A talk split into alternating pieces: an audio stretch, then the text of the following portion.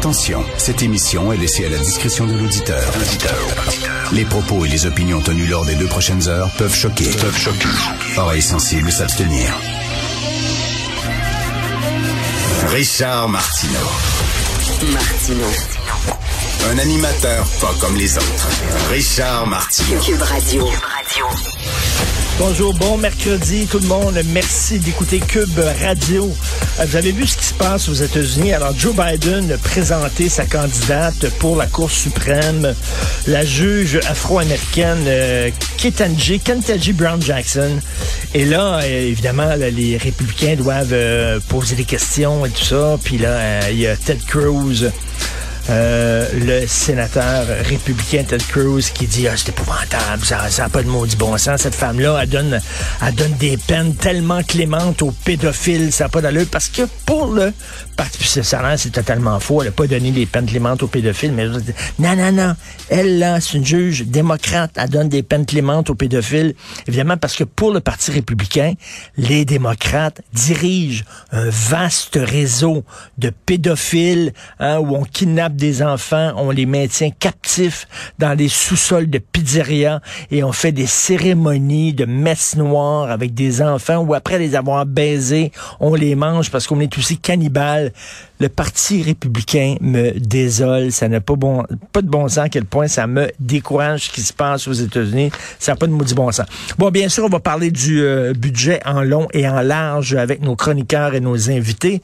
Euh, je veux seulement vous dire un petit mot sur ma soirée d'hier. Je suis allé à la basilique Notre-Dame. C'était le concert pour la paix, euh, un concert euh, de musique classique absolument magnifique. Et la basilique était bondée, c'était rempli de gens et euh, ben, on prenait des dons.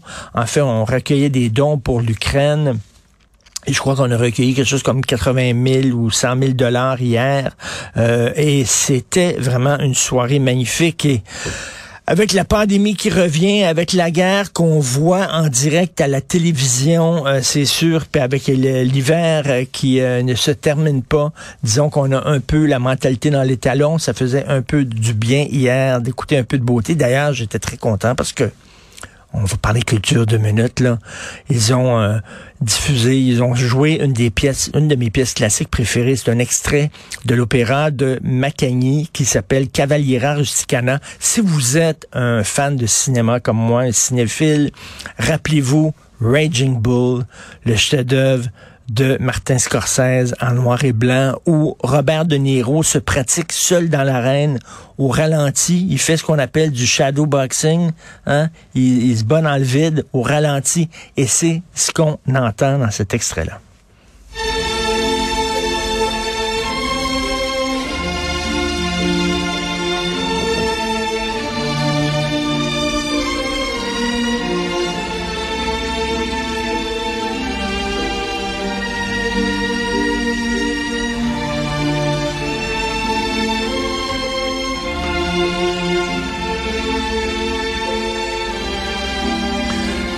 Avouez que c'est extraordinaire et ça vous rappelle certainement des images. C'est tellement beau.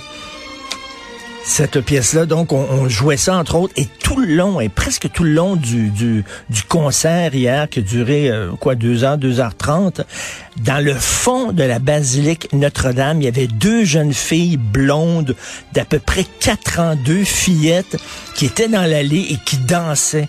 Et tout le long, sur les pièces classiques, les fillettes dansaient et les gens étaient vraiment hypnotisés. Là. On regardait dans mon coin, on regardait les petites fillettes danser. C'était tellement beau. Et j'avais vraiment euh, le, le cœur gros parce que je me disais, ces, ces petites fillettes-là, elles, pourraient être à Kiev, elles pourraient être... euh, elles pourraient être à Odessa, ça, ça pourrait être des, petites filles euh, ukrainiennes et c'est bref, ça, ça fendait le cœur, ça faisait du bien, un peu de beauté hier et euh, bien sûr on avait tous le cœur dans l'eau. Et euh, bon, les bonnes nouvelles, on dit que l'armée russe s'embourbe, l'armée russe n'avance pas.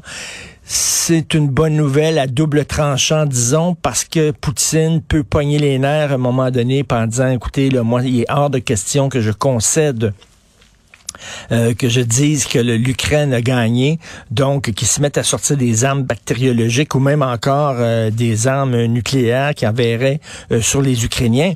Il a dit, il est hors de question que je me retire. Zelensky, de son côté, dit, il est hors de question qu'on se rende. On préfère qu'il rase l'Ukraine plutôt que de se rendre. Donc, les deux ne sont pas à la veille de faire des compromis. Et on se demande exactement ce qui veut se passer, surtout qu'hier à CNN, la grande reporter américaine Christiane Amanpour interviewait un porte-parole euh, de Vladimir Poutine et elle lui posait une question très très claire. Euh, les gens sont, sont extrêmement craintifs, ils ont peur d'une attaque nucléaire. Est-ce que vous pouvez nous assurer que M. Poutine n'utilisera pas l'arme atomique? Et le gars tournait autour du pot, puis il parlait, puis il dit, ah, vous savez, euh, euh, blablabla. En tout cas. Puis elle dit, non, non, je pose la question clairement. Et il a dit, ben, écoutez, dans notre Constitution, c'est écrit, c'est très clair que si il y a une menace existentielle envers la Russie, nous pouvons utiliser l'arme nucléaire. A dit, est-ce que vous allez l'utiliser? Il dit, je le répète, s'il y a une menace existentielle, ça, ça veut dire que si l'existence de la Russie est menacée, alors euh, là, c'est très euh, c'est très sibyllin comme réponse. Il y a des gens qui diraient ben l'existence de la Russie n'est pas menacée du tout. L'Ukraine ne fera pas disparaître la Russie. Mais pour Vladimir Poutine, l'existence de la Russie est menacée parce que l'existence même de l'Ukraine constitue une menace étant donné que ils veulent joindre les rangs de la démocratie. Et euh, ça veut dire que le temps pourrait, dans sa tête, à, Poutine, le temps pourrait s'installer aux portes de l'Empire russe. Et pour lui, ça poserait une menace existentielle. Bref, il n'a pas fermé la porte. Et c'était surréaliste. Là.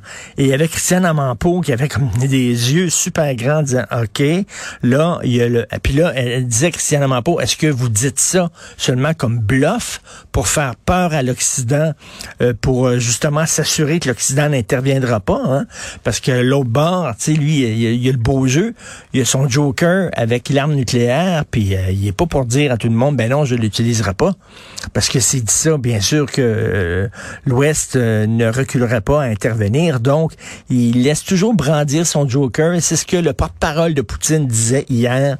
Il ne fermait pas la porte à l'utilisation d'une arme nucléaire. Est-ce que c'est du bluff? Est-ce que vraiment il irait jusque-là? Euh, est-ce que le fait de voir sa, son armée euh, sans piété, s'engloutir, s'embourber en Russie euh, va le pousser à aller jusque-là? Je sais pas, mais disons que c'était un moment de télévision assez fréquent hier.